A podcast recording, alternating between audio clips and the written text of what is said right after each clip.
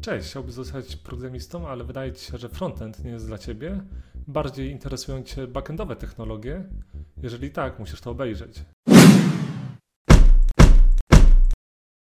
Mam dla Ciebie kilka praktycznych porad, w jaki sposób zostać backend deweloperem aplikacji webowych. Na początek musimy wybrać język programowania. Obecnie takie języki, które nadają się dla osób początkujących, są to P H P, Python, Node.js czy Ruby.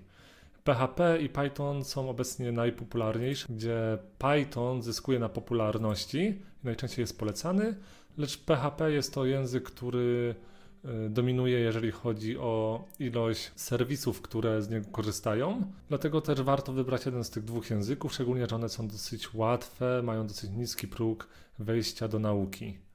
Następnie musimy zastanowić się nad bazą danych. Mamy kilka możliwości: MySQL, Postgres czy MongoDB.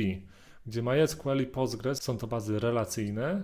Obie te bazy korzystają ze S Q L-a, więc czy nauczymy się jednego czy drugiego nie ma aż takiego dużego znaczenia.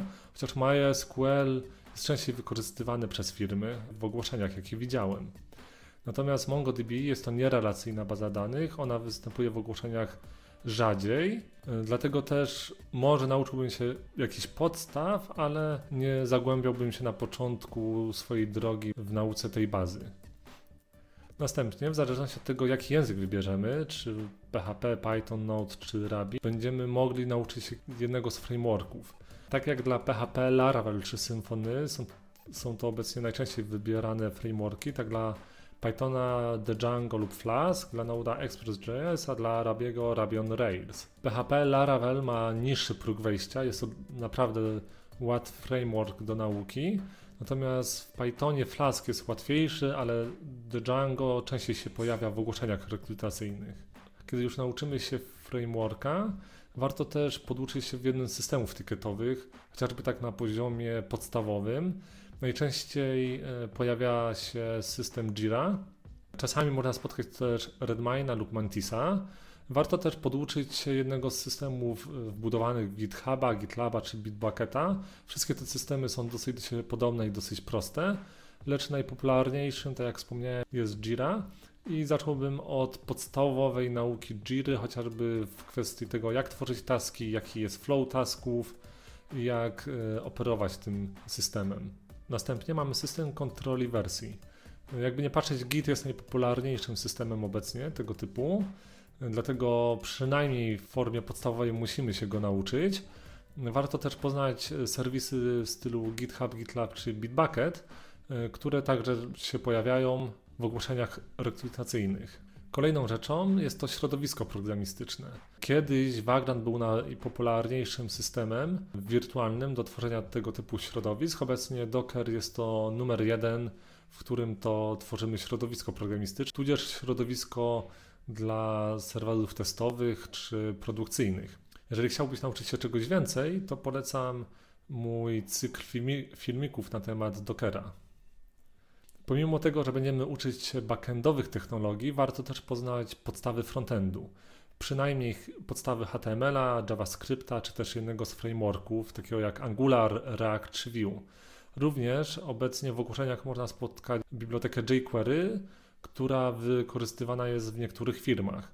Jeżeli chodzi o same frameworki, to polecałbym naukę Vue, dlatego że on ma dosyć niski próg wejścia. Kolejnym aspektem, jaki warto znać, jest to wiedza techniczna z zakresu budowania restowego A P I. Często pojawiają się pytania na ten temat w rozmowach kwalifikacyjnych. No i oczywiście programowanie obiektowe, to jest podstawa obecnie programowania, więc to także trzeba znać, przynajmniej w tym takim zakresie podstawowym, średnio zaawansowanym. I najczęściej pojawia się też pytanie na temat wzorca projektowego M V C, którego także warto znać, bo jest dosyć pewne, że dostaniecie takie pytanie na rozmowie kwalifikacyjnej. Kolejne umiejętności, jakie warto mieć, jest to umiejętność wyszukiwania w Google czy poprzez Stack Overflow. Są to serwisy, które są wykorzystywane przez większość deweloperów w codziennej pracy, dlatego też posługiwanie się tymi serwisami ułatwia pracę. Kolejną umiejętnością jest posługiwanie się I D E. nie tylko w podstawowym zakresie, ale też warto poznać kilka sztuczek, w jaki sposób poprawić swoją pracę poprzez wykorzystywanie I D E. I też warto podszkolić swoją umiejętność rozwiązywania problemów.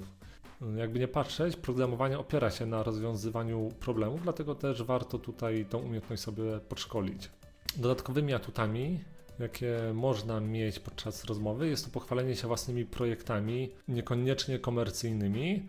Mogą być to projekty hobbystyczne, cokolwiek co stworzyliście sami, chociażby dla fanu, dla nauki danego języka, dla, dan- dla nauki danej technologii.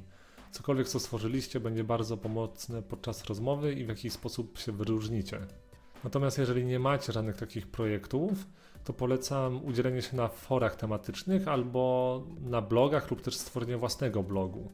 To ma pokazać, że rzeczywiście interesujecie się daną tematyką, tematyką I T. No i też warto wykazać entuzjazm podczas takiej rozmowy kwalifikacyjnej, entuzjazm ogólnie I T jako takim. Warto też wykazać pewne cechy, czyli szczególnie cechę komunikacji. Jakby nie patrzeć, najczęściej projekty upadają poprzez to, że komunikacja wewnątrz firmy była dosyć słabej jakości, dlatego też jeżeli będziemy w stanie przekazać innym członkom zespołu pewną wiedzę, jeżeli będziemy w stanie zadawać odpowiednie pytania, to na pewno poprawi komunikację wewnątrz firmową. I warto być też dociekliwym. I T polega na tym, aby rozwiązywać problemy i ta dociekliwość pomoże nam w rozwiązywaniu tych problemów.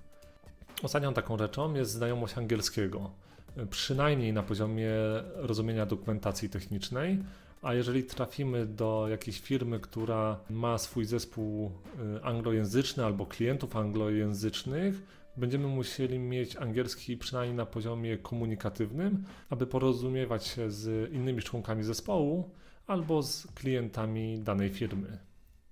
A jeżeli podobał Ci się ten odcinek, był dla Ciebie przydatny, zapraszam do subskrypcji. A jeżeli masz jakieś pytania, sugestie, czy chciałbyś pogadać, zapraszam do komentowania.